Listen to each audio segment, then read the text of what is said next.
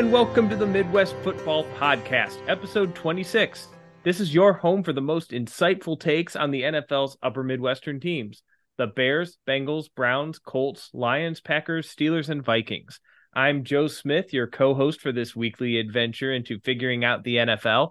I'm born, raised, and recording in Detroit, Michigan, where the weather is starting to turn and the cider mills are elbow to elbow as we start to close in on Halloween. Here is my co host and friend, Chicago's own Brian Rosenquist. How are you this Columbus slash Indigenous Peoples Day weekend? Good afternoon or morning or evening, Midwestlanders and friends, whenever time you might be listening to this podcast. Um, I'm back to Mr. Worldwide or Mr. Nationwide. I'm traveling from another location in uh, South Carolina where I'm going to be hanging out, hoping the Panthers continue to lose. Uh, you know, so uh, go Bears. We, we, we might have uh, won our way out of the 101 pick with our own, but we're still we're still in the driver's seat uh, with the Panthers lost to the Vikings. So we appreciate that. And um, onwards and upwards. Let's go. If you like the show, help our podcast grow by giving us a five star review, commenting, contacting us via our email, MidwestFootballPodcast at gmail.com, or recommending our show to your friends. This week, we will hold a post mortem autopsy on the Patriot Way. We'll discuss winners and losers of a huge holdout ending, and the Bears finally gave up on Chase Claypool. But first, we will say goodbye to one of the greatest ever to play the game, Hall of Fame linebacker Dick Butkus, easily on the Mount Rushmore of NFL linebackers, passed away last week at the age of 80. So Dick Butkus is one of the greatest players of all time. I mean, he means so much to the city of Chicago. And I was talking to my buddy who's a Giants fan, and he kind of hit it around the head. He was Lawrence Taylor before Lawrence Taylor was. He was the 60s Lawrence Taylor before LT took the mold, you know, 20 years later. And that's kind of how we remember it. But this dude was a monster. he's just a scary individual. And I think it's his, he's symbolic of what it's like to be a Bears fan because I believe him and Dick Gale Sayers were the same draft, two of the greatest of all time at their positions. Um, and the Bears never won a playoff game with either of them, I believe. it was like oh.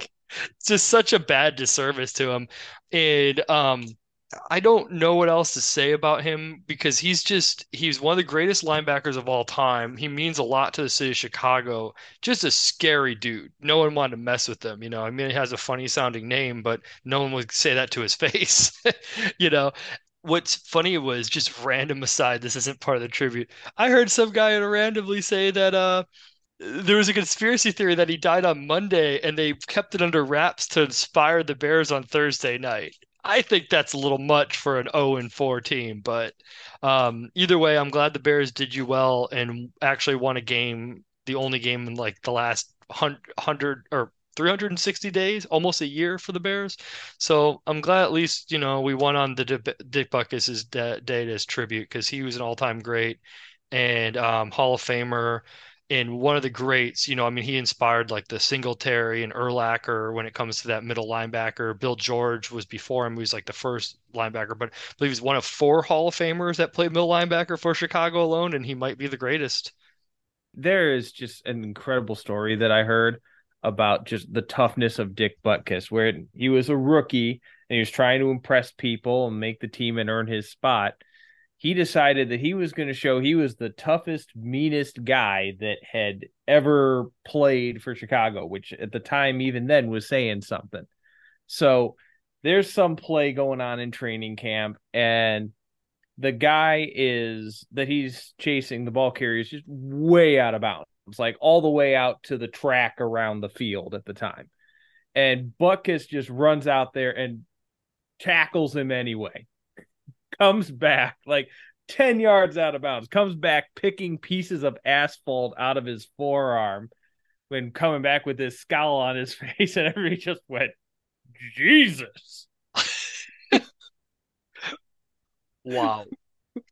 And that was just when he was a rookie he did that to a teammate. Imagine what he did to everybody else. Mm-hmm. yeah, the team. We're on the same side, Dit. Can you not murder our teammates while we're uh, in in practice? Uh, we got to make it to the season. Save uh, it for uh. the save it for Sundays. Speaking about someone who saved it for all the Sundays. Bears traded Chase Claypool. Uh, they were originally saying they were looking for a fifth or a sixth, which we, you and I both knew was pretty much hilarious. So it ended up being they got Miami's sixth rounder, but gave up their own seventh for it. So it was a six seven pick swap to get rid of Chase Claypool. This is hilarious to me because first of all, if he's upset he can't get enough playing time on Chicago behind Dan Darnell Mooney and uh, DJ Moore, now he's going to be behind uh, Waddle and Hill. Like, good luck. Um, also, you're to have to try at some point. Like, it's to me, it's hilarious because I understand the Bears gave up a second round pick to get him, and that was in hindsight one of the worst trades. But at the time, the Bears were one of multiple teams, including the Green Bay Packers, that were offering a second or more because we didn't know as much about him. But since the, he got to Bears camp, he he you know last year during the season and during training camp, he got developed a reputation for not trying or caring. And this to me is just Miami hubris to even give up anything to give a get player like that at this point. I don't it, it, this is just one of those things where teams think they can salvage a guy who doesn't care. And we've seen that time and time again with guys like Ryan Leaf, um, Johnny Manziel. If they don't care, they just don't care. Um, sometimes they're salvageable if they're actually cut and they sit around on, on the employment line for a few weeks. Like um, I believe that happened to Cedric Benson, former Bear, before he signed with uh, the Cincinnati and he lit a fire. But when they get traded, like they're they're still their egos are still there. There's like, well, someone wants me, just not these guys. You know that kind of stuff. And I don't know. I, I, mean, I wish Miami the best of luck, but I just feel bad for Tua because I watched him give up on a lot of plays and four game, three games this season for the Bears that he played. Did he play? I know he's out week five. Did he we say week four too? I think he was told to go. He was out. They, they sat him two weeks. Oh yeah, because we talked about this last week where there was the controversy where Eberflus lied about it or whatever, and I was like, you don't have to lie. Just tell them you're not playing until you try. And then they shut him down for the Thursday night game, which feels like an eon ago. And um, it was the best game uh, uh, Fields played because he wasn't throwing to a guy who wasn't running a route and they weren't running screens where Claypool was refusing to even be a road cone to slow down the linebacker, you know, the, the linebackers and cornerbacks that were blowing up the screen. So, I mean, it was a huge addition by subtraction for Chicago. And I just, I'm just curious, like, is Miami still watching game film from 2010 or sorry, 2020 when he actually did make some plays? Because this feels like Claypool has become the new Josh Gordon, where everybody wants to take a spin at him. And then you, because you remember that one season he showed flashes, and then you realize, like, oh, that was six years ago, and he hasn't done anything since. And you look at Claypool, like he he he showed out pretty effectively as a rookie, and he hasn't really done anything the last three years now. Like he's been I, I, think at some point you have to look at the three years that we've seen re- recently and not the one year as a rookie. Yeah, I thought uh, Jason, friend of the podcast, has had a really great take on this when when I was talking with him, mm-hmm. and and that was, you know, he Claypool has handled this miserably, but he's also had reasons to be disgruntled because he's been in awful passing offenses, and people keep telling him either directly or by trading high picks for him that he's really good. Well, now he's in Miami and it is 100% clear that he ain't Hill and he ain't Waddle. So he can't be coming in here and expecting to be the number one guy on this team. He's going to fight to be third. And that's a and if that doesn't give him an attitude adjustment, I don't know what will because now you, the message is look buddy, you got to improve if you want to see the field. Well, yeah, I mean, maybe uh, the seventh for sixth round swap will be more insulting than a second round pick, um, where multiple teams were bidding on it. So, yeah, I can I can see that. Um, I don't know. I still think that he's part of the reason these passing offenses haven't been good. But fair, fair. Um, yeah, I, I don't know. I, I feel like he's probably going to be cut by week uh, nine at some point. But you know, we will see. It's it's it's it's like uh the Bears did this with N'Keal Harry last year. People don't even remember that. He was a highly touted first round pick that the Bears traded like a seventh rounder for, and they've and he didn't even like you never even heard from him. Yeah, fair. fair. There's a good chance he doesn't see the field at all. He's to have to earn it. But speaking of earned, there is a new wealthy running back in the NFL, and it is a guy we've talked a lot about on this pod, Jonathan Taylor. He finally got the Brinks truck from Irsay and Company to the tune of a three-year, $42 million deal per Spotrac. This is uh, $26.5 million guaranteed over the next three years. He, he got paid big time. Hey, considering his four-year rookie contract totaled seven million. Congratulations, you just finally got some money. That twenty-six and a half million guarantee is four times more than he got in the last four years. So I'm happy to see it. Do you think this means they've patched up their differences, or do you think now that he's under contract, he's just easier to trade? the Um, Zach Moss balling out. Maybe, yeah, more on that later. Foreshadowing.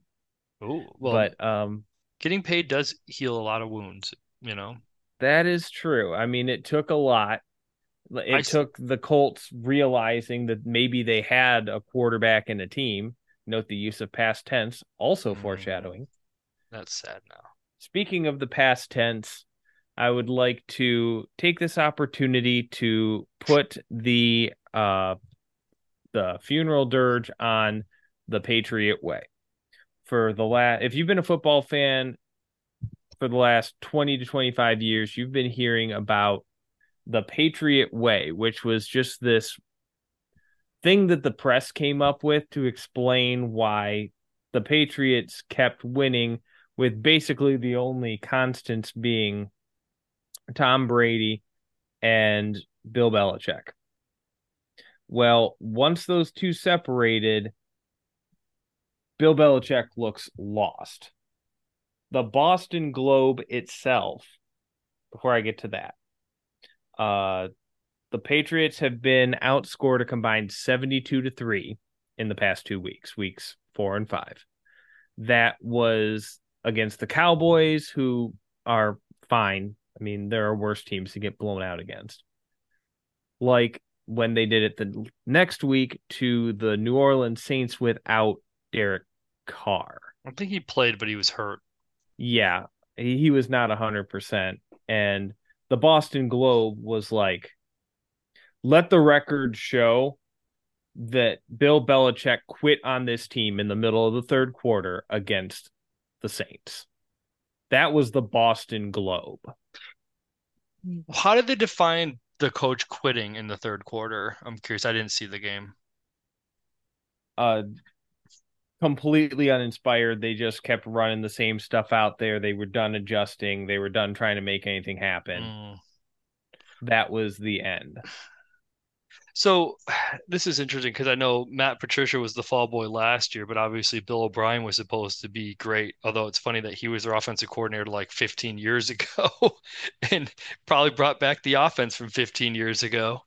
And it's just one of those things where you could see it coming. And obviously people are taken away from his legacy because this is happening without Tom Brady, but I still think that his decision to go with Tom Brady over Hall of Fame Drew Bledsoe helped make Tom Brady, and he brought him around slow enough that I think Belichick was the primary engine to the first three Super Bowls they won together, but I think Brady was the engine on the second three.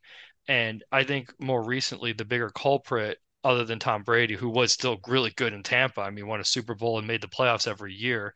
Um, but you started seeing this like he has multiple family members on his coaching staff.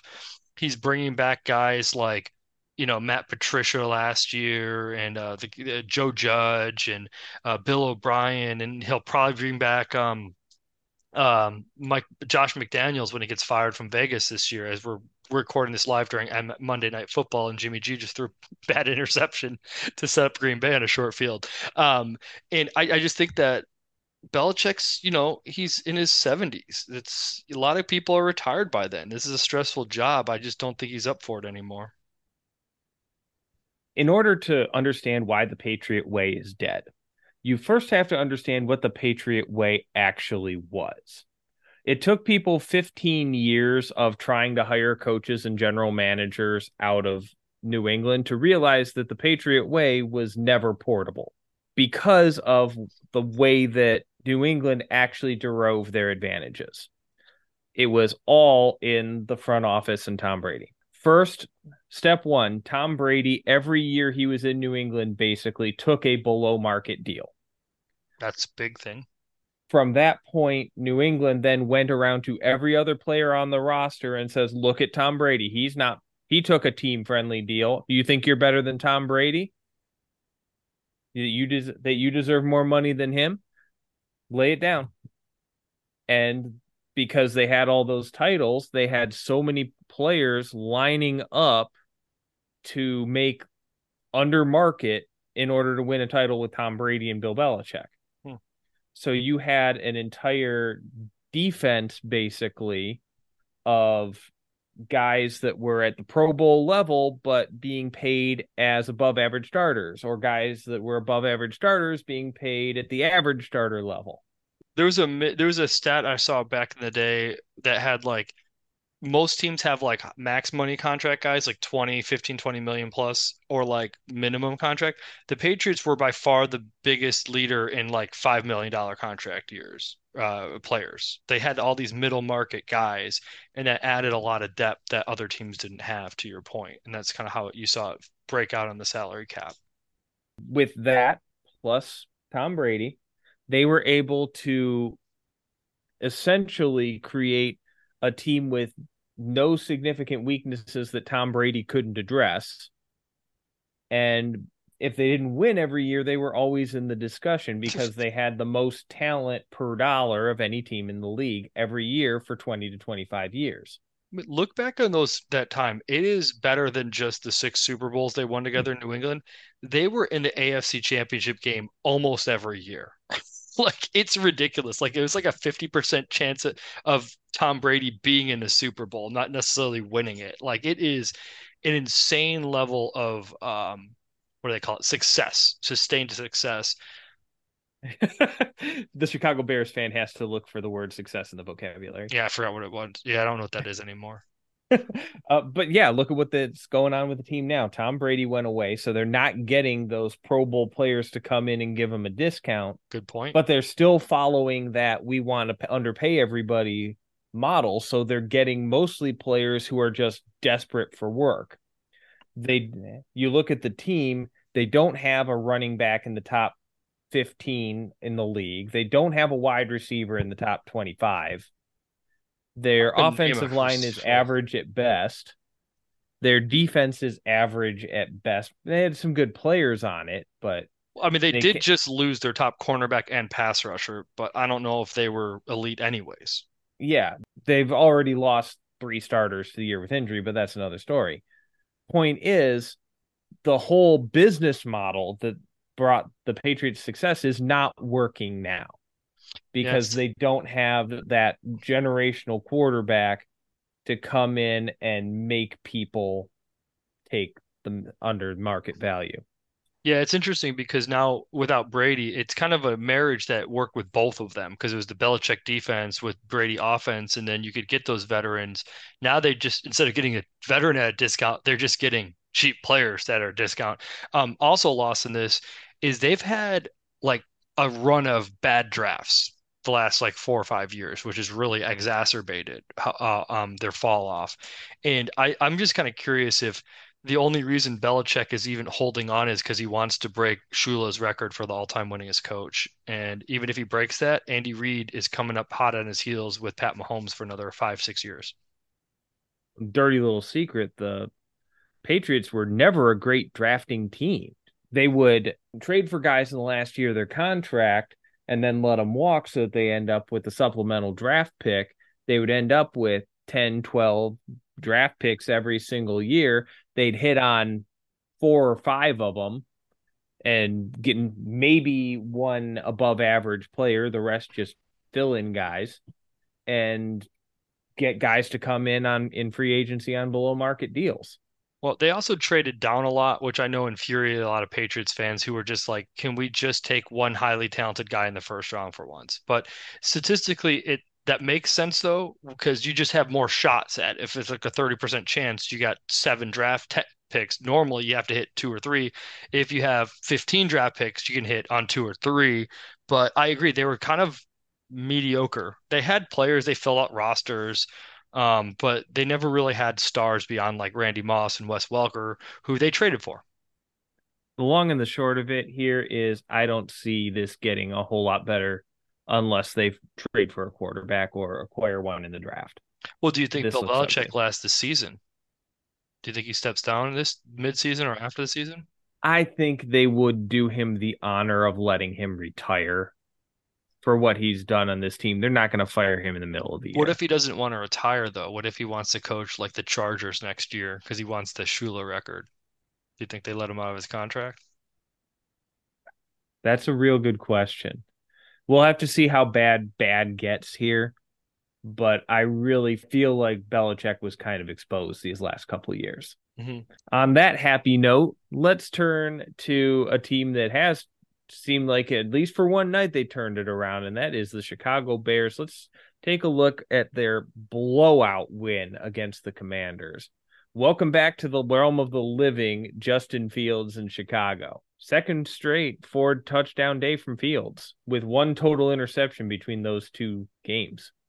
Well, what was funny about the game was it actually followed the same game script as the uh, Packers in the uh, Denver game, where the Bears looked great in the first half, uh, were not good in the third quarter, but uh, Washington got back in the game. Um, but unlike the other games, the Bears learned how to play in the fourth quarter, so that was kind of uh, interesting. It was kind of fun to see the progress. Um, you know, if the Bears can be that explosive an offense as they were in the first half of the last two games, plus the fourth quarter last game, um, that's going to be fun to watch. You know, the defense uh, did just enough. I mean, it was they gave up 20 points, but they were never really, you know, they, they that was their best game. I think the Bears have given up 24 points so, like every game under Eberflus. So all around best game uh, in Eberflus's Bear coaching history. It was fun to see, and the Bears still have the Panthers' number one overall pick, so they still are in the Caleb Williams sweepstakes. But if Fields keeps playing like this, it'll be a Marvin Harrison sweepstake, which will be a fun reunion if that happens. Oh, absolutely. The Bears had, at, sorry, the Commanders had absolutely no answer for DJ Moore, who went nuclear for what was it, 200 plus receiving yards and three touchdowns. Yep. And then the news story about the Panthers wanting an elite receiver. Perfect timing for that, which made me laugh. And uh, it was also fun seeing like one of like a couple of leagues where people had, including myself, uh, fantasy leagues, the Fields DJ Moore stack, and just the other guy just like I've already lost.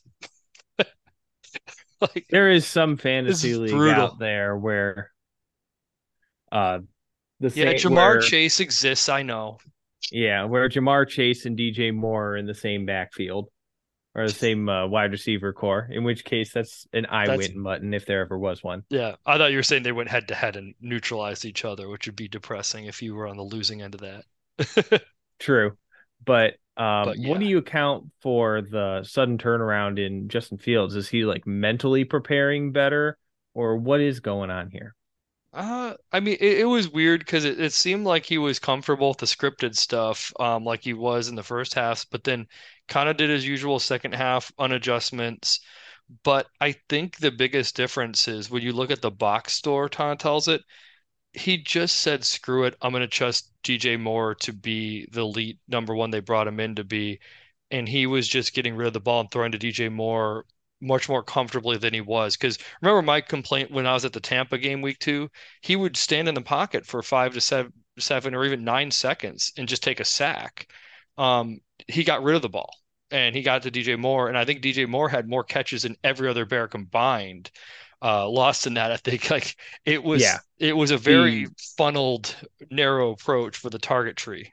Yeah, the only other bear that got more than you know two or three targets was Cole Kmet. Who caught the other touchdown? He's had a couple right. good weeks in a row too. So yeah, I, I, think it's I think it's that. I, it'll be interesting to see what happens when defenses start double and triple teaming DJ Moore the next couple weeks. Definitely. I don't want to say the Commanders gave up, but there were definite rumblings after the game around town and They did continue to fight, the Commanders did, but it was nowhere near enough to account for what the Bears were doing. On to another blowout, and this was the Panthers at the Lions, and just a business like, you know, beat down against an inferior opponent. Lions were playing without Gibbs, without Amon Ra, without dion Branch. No problem. And if you are a Lions fan, you have to be very, very excited with what you're seeing out of the Lions. Just taking care of business against bad teams is more than we have gotten from the Lions in the past. Yeah, I mean, it's incredible with those high profile guys missing and LaPorta, another two touchdown games looking great. And um, I don't know if there's a lot to say other than it just it's good to see a, that's kind of a sign of a team that they've turned the corner where they didn't have a letdown game and use injuries as an excuse. They just went out and crushed uh, the Panthers. And, uh, you know, David Montgomery looked great, looked explosive, and uh, Goff looks very comfortable in command of the offense. Josh Reynolds had a couple of drops as sort of the next man up for the Lions receiving core, but he also had just an incredible toe tapping touchdown at the back of the end zone and made some other really athletic plays it's obvious that he has the trust of Jared Goff, who looks just solid. This is the Lions team, and this is what's impressing me that it used to be as a Lions fan, anything bad would happen and the Lions would fold. They start getting you could see them start to get in their own heads and then the false start at the worst time would happen or jump off sides and extend a drive or offense you know, holding on a big play, bringing it back. whatever, just some kind of boneheaded play, whatever it was. And you're not seeing that now. Campbell has these guys, and as much as his, you know, game management scares me at times, you know, he's got these guys treating adversity like something to overcome, which is exactly what you want. Yes, he was still aggressive, but he didn't do it in any places that it was stupid even though it didn't always work out, I can, you know, if you're going to go for it on fourth and three from the 32, I'm okay with that. Just don't go for it on fourth and three from your own 40. Mm-hmm. So, in short, another good game for the Lions. They've got a much uh, bigger game coming up next week. Adam Thielen, king of garbage time, uh, now in fantasy, starting to become that guy. So you know, yeah, if okay. if available and you're desperate, pick him up. Another hundred yard touchdown game. I don't think any of it was in the first half. no. Um, yeah, that was a that was an ugly game script for the Panthers, and just as a extra shout out, the pass rush just crushed Carolina. They only got one sack, but they were just constantly in the face of uh, of Bryce Young. And I've said it before he cannot succeed in that roster. He just can't. There's not enough around him at this point in his career. On to the Titans and the Colts. Another young quarterback with Richardson, who looked really good in this game.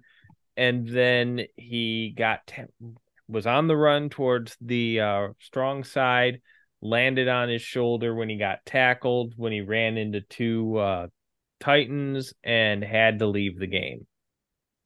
This is brutal for the Colts. It's a shame because in only five games, he's now left two of them injured, one with a concussion, one with a shoulder injury, which I believe is going to keep him out for a few weeks now. Um, I believe both games he got knocked out of, they won. Uh, Gardner Minshew best quarter, best backup quarterback in the league so far, and he's played like it, you know, leading him to victory anyways. Um, I think it was interesting seeing that uh, your one more thing was to see who uh, in this pass funnel offense or defense, I should say, who's going to step up besides Michael Pittman. And I think Josh Downs answered that with six catches on six targets for almost 100 yards. I think that was the definitive look at me. I'm one of the best rookie route runners, and I'm going to get the targets. So that was good to see. Um, Zach Moss spoiled the Jonathan Taylor uh, comeback, who was clearly on a pitch count but Moss put up 165 yards on the ground with two touchdowns and another 30 yards in the air. Whereas uh, Taylor played, but it was very limited. He only had like six carries, and uh, he'll get there. They put him, paid him a lot of money, so yeah, I can't imagine. I can't imagine that Jonathan Taylor would be permanently on a 50-50 timeshare with with Moss. I, I there's just no way. Uh, he had a great game, so I don't think Moss is going completely away. But you know, you always have a tandem running back. There's no team in the league, and there hasn't been for at least a decade that's like, okay, this one guy gets every touch, every down, every situation. I don't care. No, this was a huge win for Minshew coming off the bench again, and the big uglies up front on both sides of the ball. They contained Derrick Henry on the defensive side. They sprung gigantic holes for a Titans run defense that had shut everybody down that they played. So if you're looking for an MVP of the Colts season so far, look no further than the offensive and defensive lines. And one more thing on the Moss uh, Taylor thing too, your point, like you need more than one running back because a lot of rumors are they're going to trade Taylor now that he's back and there's still bad blood, or maybe they boosted the Moss value to get more trade value. But we didn't cover this in the Bears game five minutes ago, but they've basically lost every running back on the roster at this point. I mean, D'Onta Foreman will be back off the practice squad, but they hired uh, or inactive list, but they brought back Darrynton Evans off the practice squad because injuries pile up and you want to have Jonathan Taylor and Zack Moss, in my opinion, Good especially point. since they're three and two and are currently tied for the division lead with the Jaguars, I believe, yeah. the, the London Jags. AFC so, North and AFC South are both wide open at this point. More yes. on that, yep. actually, right now, because the Steelers played just one of the wildest games I've seen against the Ravens and came out with the victory. This was not your normal 17 to 10 Steelers win. Like they were saying on the broadcast, you kind of had to watch this one. You had a safety, you had you know, interceptions, you had fumbles, you had drops all over the place, you had big plays. This didn't feel like an ugly, sloppy, bad football game. This felt like two really good defensive teams just trading haymakers. Oh god, yeah, it was. I mean, it was it looked like the Steel, the Steelers offense couldn't get a first down and it was 10 to 3 and it felt like one of those defensive blowouts we talked about except they were right in the game and then they had a safety and it was 10 to 5 and then it was 10 to 8 and it was like this is a weird score. And then it ended up getting to 17 to 10 which is a normal score but like it was because they went for it got a touchdown with the, that big Pickens play and then they went for the conversion and failed and fell at 14 and I thought one of the weirdest things was they were in field goal range. They kneeled the clock out and kicked the field goal and gave Lamar Jackson a full minute to answer, which was kind of shocking. I thought maybe they should have tried to move the chains a little there bit. What's your take? I think there's there's a penalty involved there. That okay, I, it was one of those. It was like an illegal formation or something like that, where just even though they declined the penalty because they didn't want to give a the the Steelers another down, mm-hmm. they ended up it stopped the clock. So instead of running it down to 15 seconds, they were sitting there on fourth and like oh, eight so with a minute how do you get a legal formation when you're kneeling it out? But anyways, it, it, was just a weird sequence in my opinion. It worked out well because the defense was amazing, and um, Pickett made just enough plays to well, one play basically to George Pickens. Pickens looked pretty good. He was uh, balling out. Um, I just thought it. They still need. I, I don't know. The joke is that uh, Tomlin won't fire Matt Canada because he's he's bored and he's looking to make a challenge to make it harder to win games. I, look, the this oh. game from the Steelers' perspective reminded me a lot of the Ohio State Maryland game that I was watching. Mm-hmm. My beloved Buckeyes, our beloved Buckeyes, this weekend, where they're just not controlling the line of scrimmage in the run game. They're just mm. not. The they're not getting hats on the linebackers, so the linebackers are coming up and plugging holes. They want to run, but they're getting stuffed. So they're and it's just ending up putting them in second and eight, nine every single time. Mhm. And it ends up becoming a pass only game. So you ended up with this, and the defense was amazing and kept the Steelers in it because Pickens was pretty much the entire Steelers offense. agreed. Freiermuth was out. Diontae's still Um, out. Diontae's still out. The running backs, they were trying, but they weren't getting anything in the run game. They got some a little bit of passing work, which was nice. Unsung hero here is the Pittsburgh defensive front. The linebackers were amazing for Pittsburgh, but that front seven basically took away the Baltimore running backs.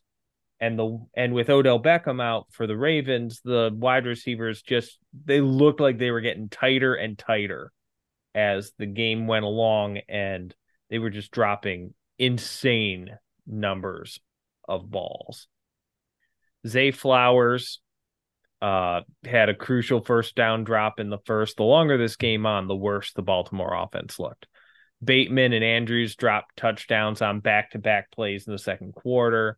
There was a perfect bomb in the late third rough. quarter that went through Agholor's both hands. I mean, the best hands on the team, as from the receiver perspective, is probably Andrews, but he didn't play like it today. Yesterday, I should say. We're mm-hmm. recording on Monday night. And that was really the problem was just miscues all over mm-hmm. the place. All right. On to the afternoon games, the Bengals and the Cardinals. Ja'Marr Chase finally woke up with three scores. That ought to make him happy. Yeah. I mean, it's it's one of those things where we've been waiting for it because the Bengals have started slow, I've this drum all season, and it was only a matter of time before they did it. And I feel like this is similar to Justin Fields getting right with DJ Moore by just saying, you know what? Things aren't working. Let's just trust my elite stud. And now DJ Moore might not be that level at this point, but Ja'Marr Chase is arguably a top three I don't think people argue against that. Arguably the best receiver in the league, you know, and 19 targets for 192 yards and three touchdowns. I mean, he was right to go at him. I mean, especially when your second leading target was something called T. Irwin that had uh, eight catches for 60 yards. Boyd was there, but he's underneath guy. T. Higgins was out with ribs, Yep. and Ja'Marr Chase just kept beating coverage like a drum. It was brutal.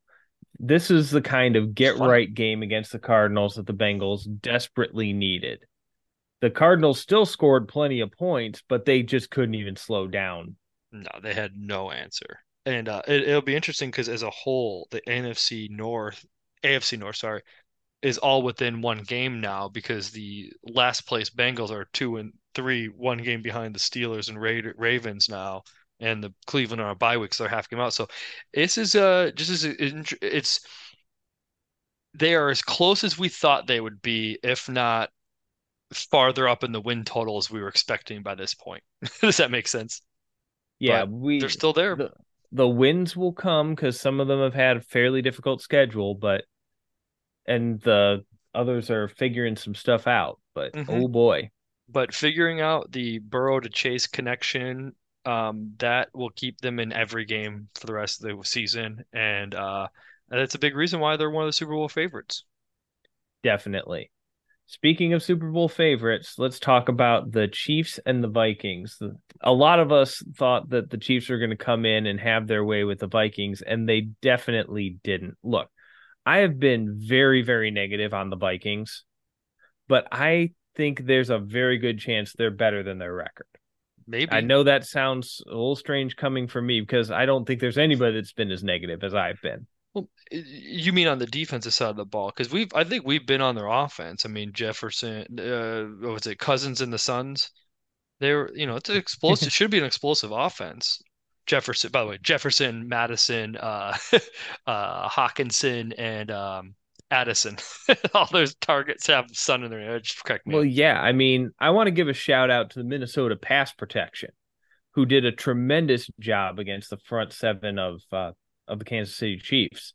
A lot of those passes that they were throwing to Addison or uh, Justin Jefferson were long developing routes that it was really something that they were able to keep that pocket clean enough for Kirk Cousins to throw him open. And that's kind of an underrated part of this.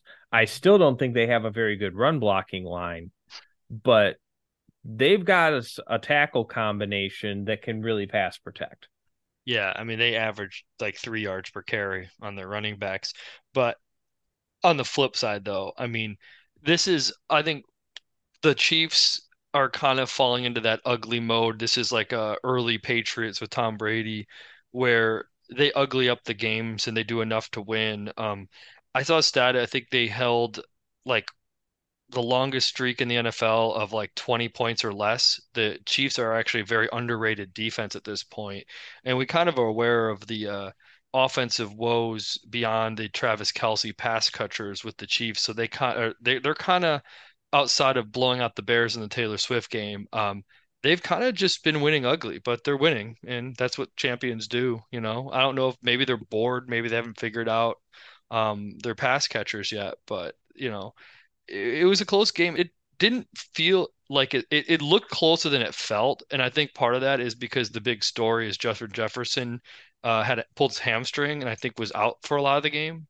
in the second yeah, half. that's going to be he's and he's going to be out, I think, for some time. Yeah, I think they ruled him out next week already, but I don't know how long. But yeah, Travis Kelce also got hurt, but he came back into the game and scored a touchdown. Um, yeah, and he's not practicing, but they play on Thursday night. So yeah, it was an obvious rolled ankle, at least as far as I was concerned. That the commentary team immediately acted like he, you know, left his foot three yards behind. Mm. I mean, I mean, Kelce was able to play. We'll see because they've got a quick turnaround. The Chiefs play on uh, Thursday night talking again about kind of things that we see in this game. Um, as far as the running backs, Mattison is the lead.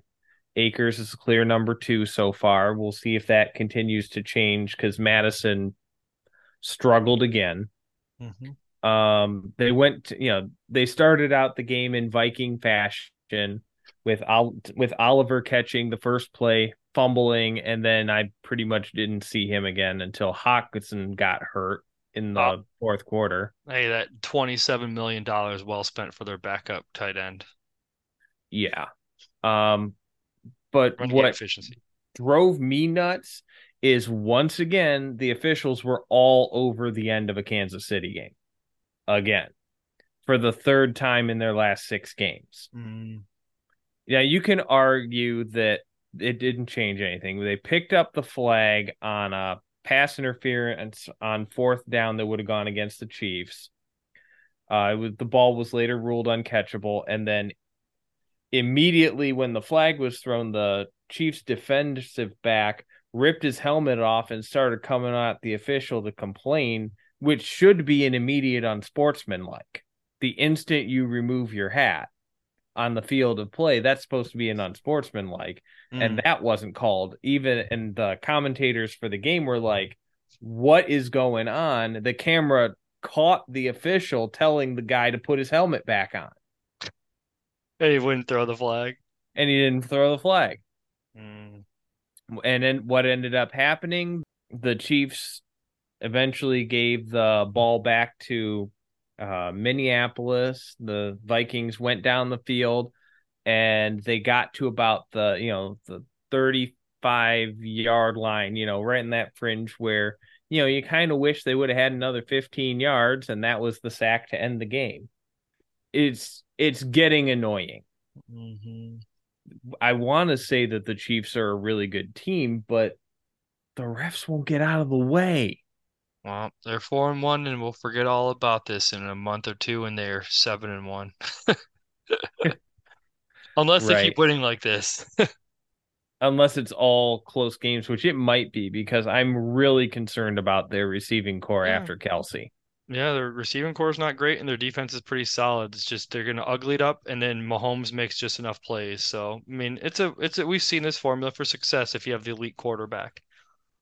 Yep, this was a lot of the Belichick model for a lot of those years. The last Midwest team going is the Packers, who are going live right now as we record this. It's uh, getting towards the end of the third quarter, 13 10 with the Las Vegas Raiders threatening. That still feels weird to say. Las Vegas Raiders. Yeah, I know, right?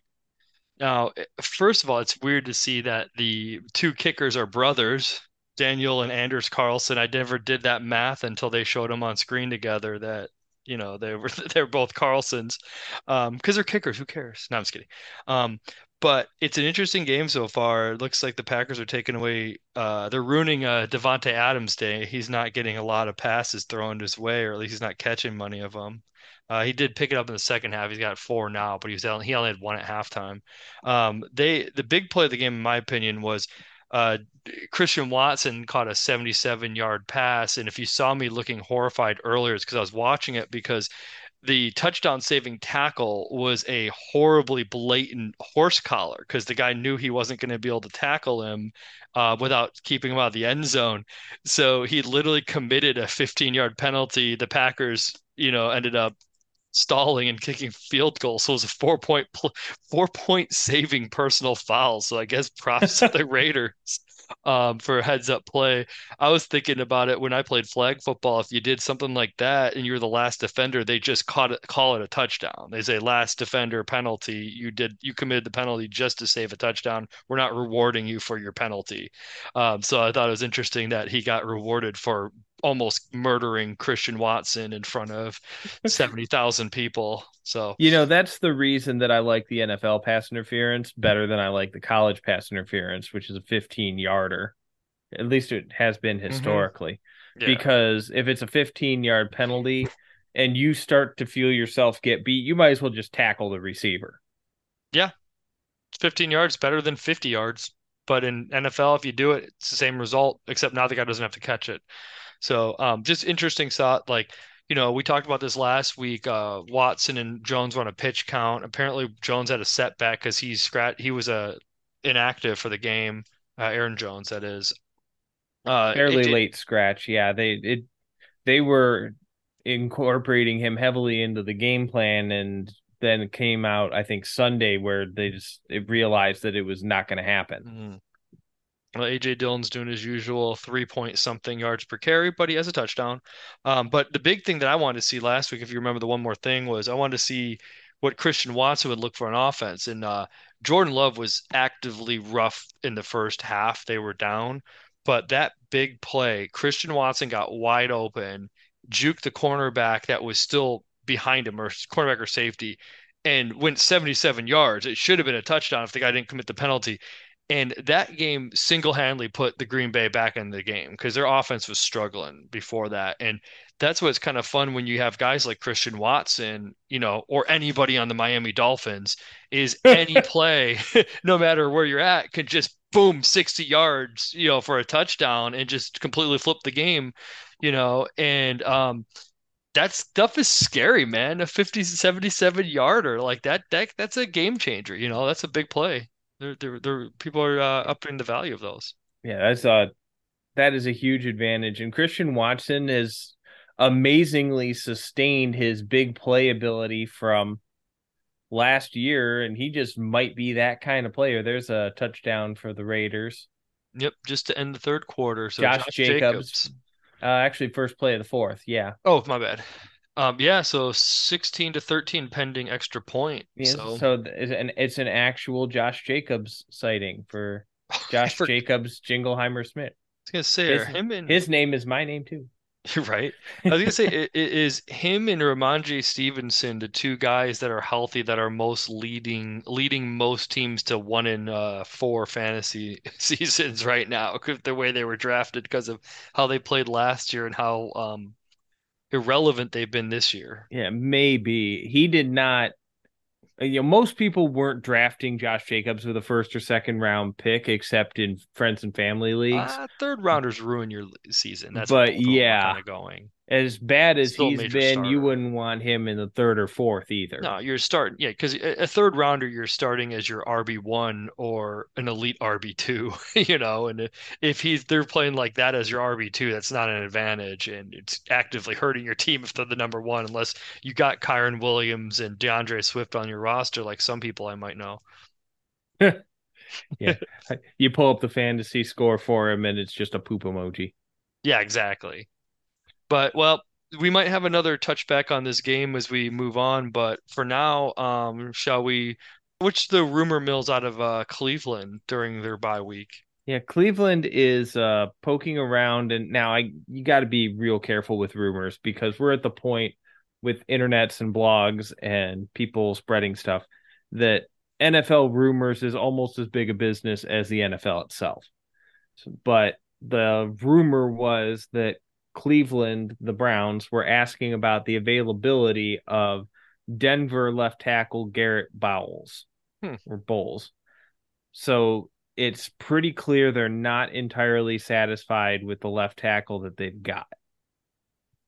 I now, as I understand it, the Denver conversation was fairly short and fairly one sided and may have involved laughter from the Broncos.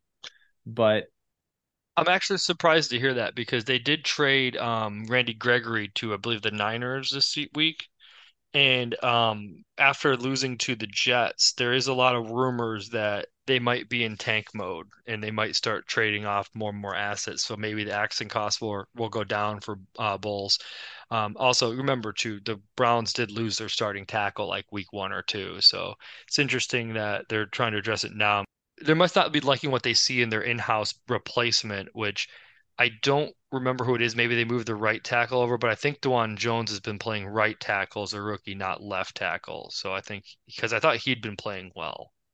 all I know is if they go out and get another left tackle, then it's just one fewer excuse for Watson, Yeah. he, who is very quickly running out of them. And I will say it is good to see that we haven't heard any more uh, drama between John Deshaun Watson and the head coach about why he didn't play last week. So that was our big fear when we Well, I'd be last week. I'd be terrified if we had, considering it's a bye week. So that means somebody's running to a camera to spit it out. Well, that's exactly why it was good we didn't see anything. 'Cause you yeah. have you have a bye week of just nothing going on, you know, except boredom. So, yeah, you know, you take the week off, practice and stuff. Quick tip of the cap to Nathaniel Hackett, who came in with the Jets as their offensive coordinator, former Broncos head coach, and beat Sean Payton, who had run his mouth about him as a commentator.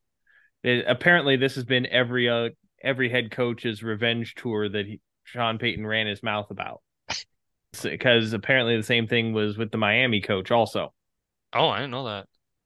Yeah, Uh, there was personal beef there. Well, I also give a tip of the cap to the guy who cut Breece Hall in one of my fantasy leagues, allowing me to pick him up. Thank you very much. That was a fun little present for this week. Yeah, not the one you and I are in together. No, it's not that one, but obviously. But he went he went off those people who weren't following. In any case, let's uh ooh, that was a not good drop. That's the, The, uh, that's that's the that's the downside of Christian Watson is he also might drop some balls too. But Yeah, that's that is true. But let's get on to one more thing. If this is your first podcast with us, we pick all of our games, regardless of the spread. We pick them all straight up. I am many things, but a gambler is not one of them. So we do encourage if you are specifically looking for gambling coverage, you know, this is not your podcast, but we will help you understand these games better to make your own decisions. Let's start with the early games. Those aforementioned Browns who are hosting the Niners. This is not a week to be wondering about the status of your offensive line. What do you think, Brian? I want to see, I think, two of the best uh, defensive fronts going at it and wrecking havoc. And uh, it's going to be, I'm a little more worried for the Browns in this one because Brock Purdy looks like he can get rid of the ball pretty quickly in the face of, you know, the Dallas pass rush we saw last night. Um, I'm not sure. Watson seems to be at his best when he holds the ball a little bit longer and makes plays downfield. So uh, this could be a scary matchup for the Browns. Um, but I want to see how he d handles the pass rush. I'll, I'll narrow it down to that, and my pick will be the Niners. Yeah, I was looking at the same thing. We know that the Niners are going to get pressure from every direction against the Browns because they do that against every team. Mm-hmm. And the Browns have been battling injuries up front. Mm-hmm. So what I want to see is how much pressure the Browns can generate against the Niners mm-hmm. offensive offensive front. Um, that might be about the only way you're going to slow down Brock Purdy is if you get in his face. So many good weapons that can he can just get the ball too quickly and make him dance, you know. Well, that's why I like the Browns' chances better than I like the Dallas cha- uh, defense because Dallas, especially without Diggs, is mm. very much a blitz pressure kind of system. But the Browns can generate that with their defensive front and allow lots of guys still to stay back in coverage. So I do think the Browns have a better chance than Dallas, but I'm still picking the Niners. They also have guys like Denzel Ward, who's D- Trevon Diggs equivalent, who's not injured. right. On to the Seahawks at the Bengals. Brian, uh, this one, yeah, I the Bengals had a really nice week, and if they're not actually fixed, I think they come back to earth here because Pete Carroll is, in my opinion, the best coach in the NFL, and he can beat teams that are anywhere close to him just by out scheming them. He makes the Lions look sick every time they play them, even after people think the Lions are good. So yeah, I'm going to be picking the Seahawks here because I want to see where I want to see the Bengals get people involved who are not Ja'Marr Chase and still have a successful offense. Mm-hmm. My one more thing is I want to I want to see the show that we can see put on by DK and Ja'Marr because I feel like if you were to tell me the team, the receivers most likely to have three touchdown games, these would be my first two choices. And we just saw Ja'Marr do it. Um, underrated Tyler Lockett in there. So I think you could see a, a pretty fun game of big plays. And it's funny to say because until this week, the Bengals were not fun to watch. So I'm just hoping for a fun game. Um, I'm also going to pick the Seahawks because they just seem like a more rounded team that's kind of in their stride right now. Whereas the Bengals showed signs of playing well, but it was also against the Cardinals, who, let's not forget, they've been frisky, but uh, Josh Dobbs kind of came turned it back into a pumpkin last week, and that might be the Bengals defense turning it around. But also, there's a reason why he's been available freely the last two years as at quarterback. But um, I think Geno Smith is a better counterpunch to Burrow, even if Burrow's playing well. Yeah, I'm looking forward to taking uh, an extended look against the Bengals against a good team here. On to our Midwest versus Midwest game. We've got the Vikings and the Bears in a what has been a battle of the beatens, but you know, on one hand, you've got the Vikings who look better than their record, and the Bears who maybe have saw, caught something and turned it around. How do you see this one going, my friend? Uh, it's just I know they, I know the, the the Vikings kept it close against the Chiefs, and the Bears, you know, played five out of eight good quarters, but these are two of the worst teams in the league. But the Bears just played two of them and went one and one, so it could get ugly. Um, but honestly, this Ooh, it's another pick. Yep. This is a game that I think might be more fun to watch than I originally thought, except the status of Justin Jefferson is in doubt.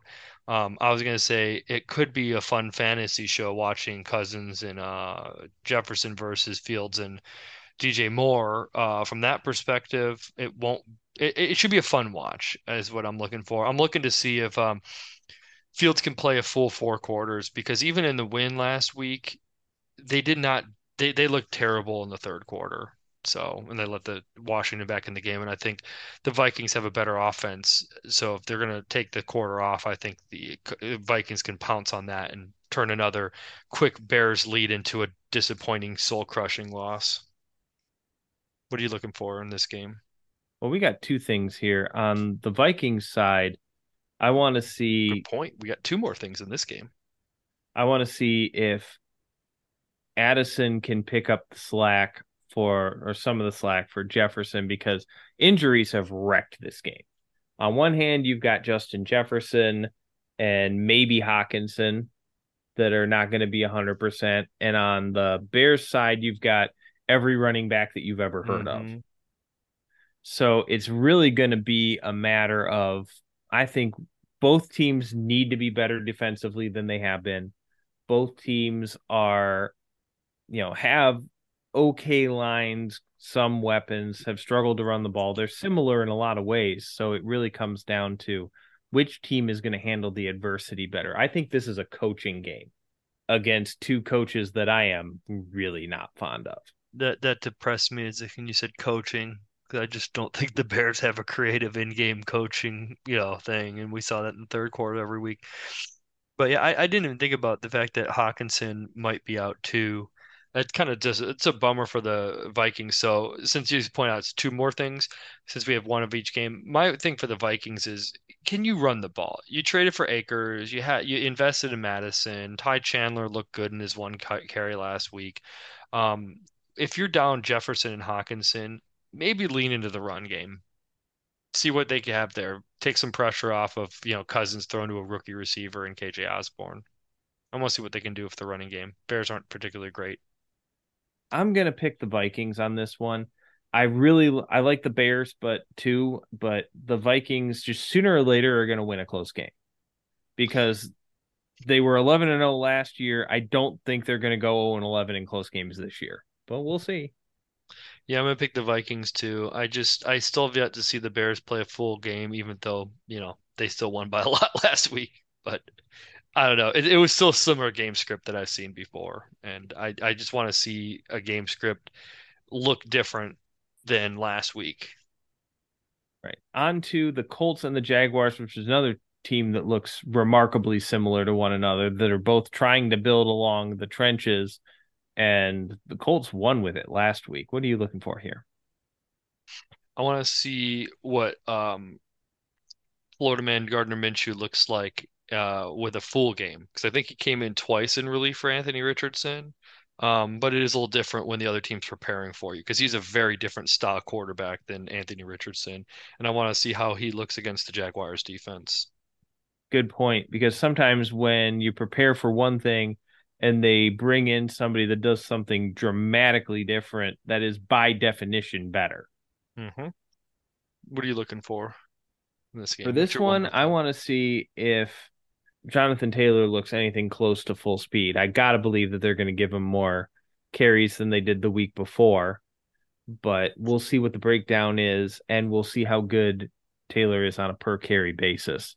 Good call. I think the Jaguars are going to get this one.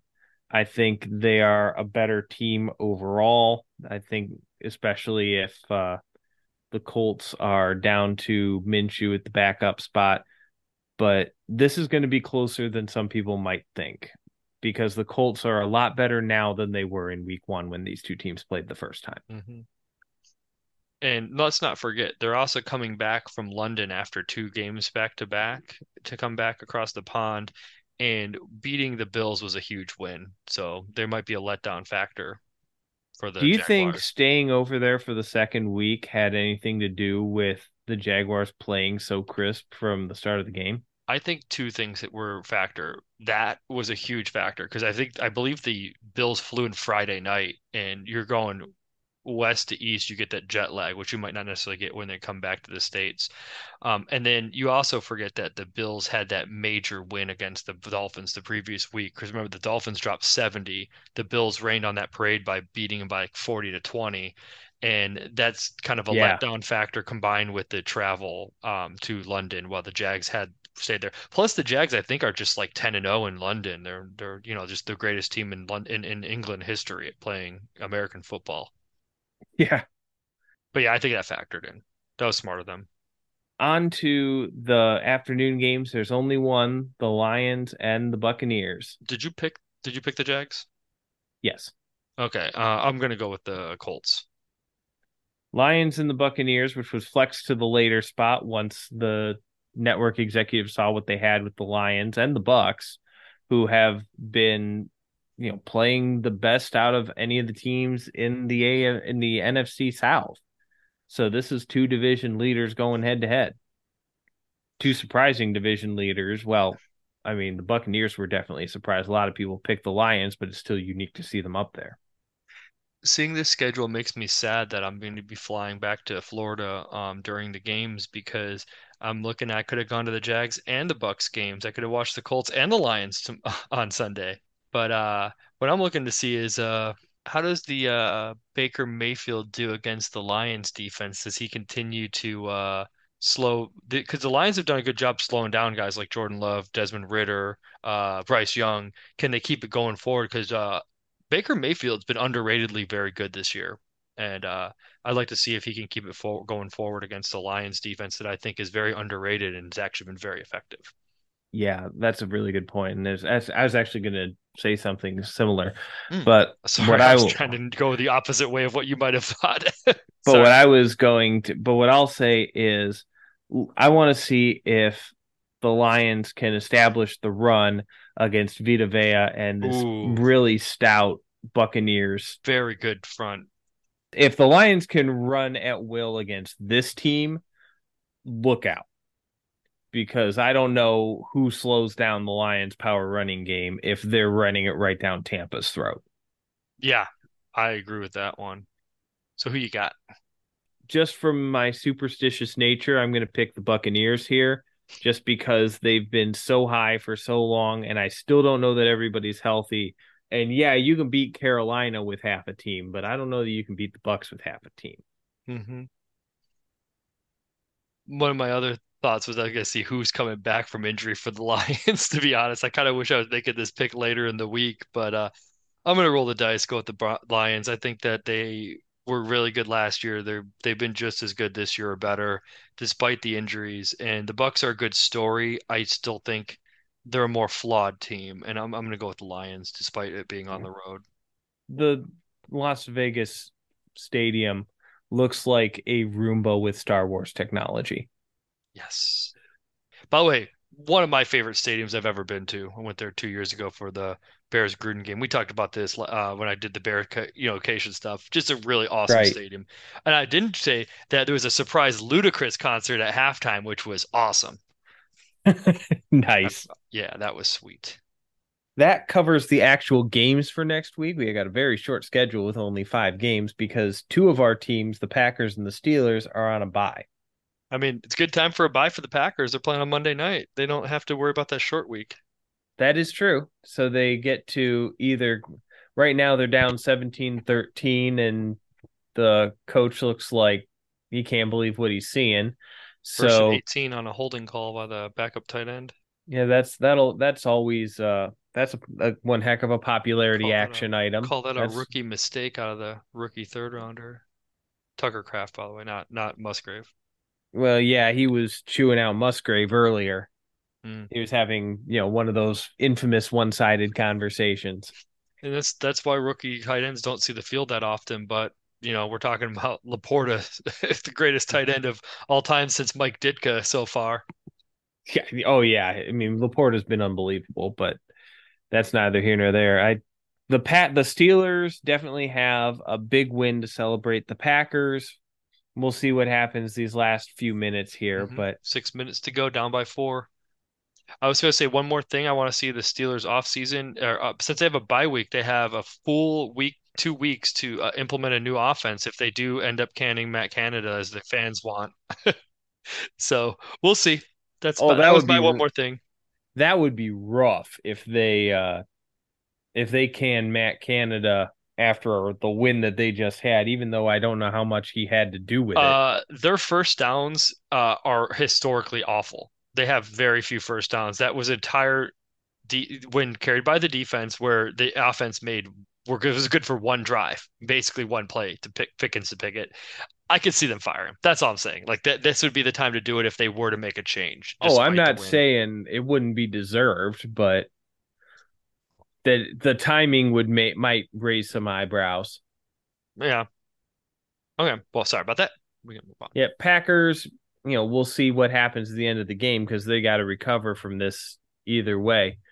They got to maybe f- do some things to address what's going on in the offense to, um, because it's looking like Jordan Love is maybe not where they thought he was at the end of the preseason, and they may need to do a little bit more in the game plan to support him. Yeah, as we're wrapping this up, he took took a sh shot downfield to Christian Watson and whiff missed him badly.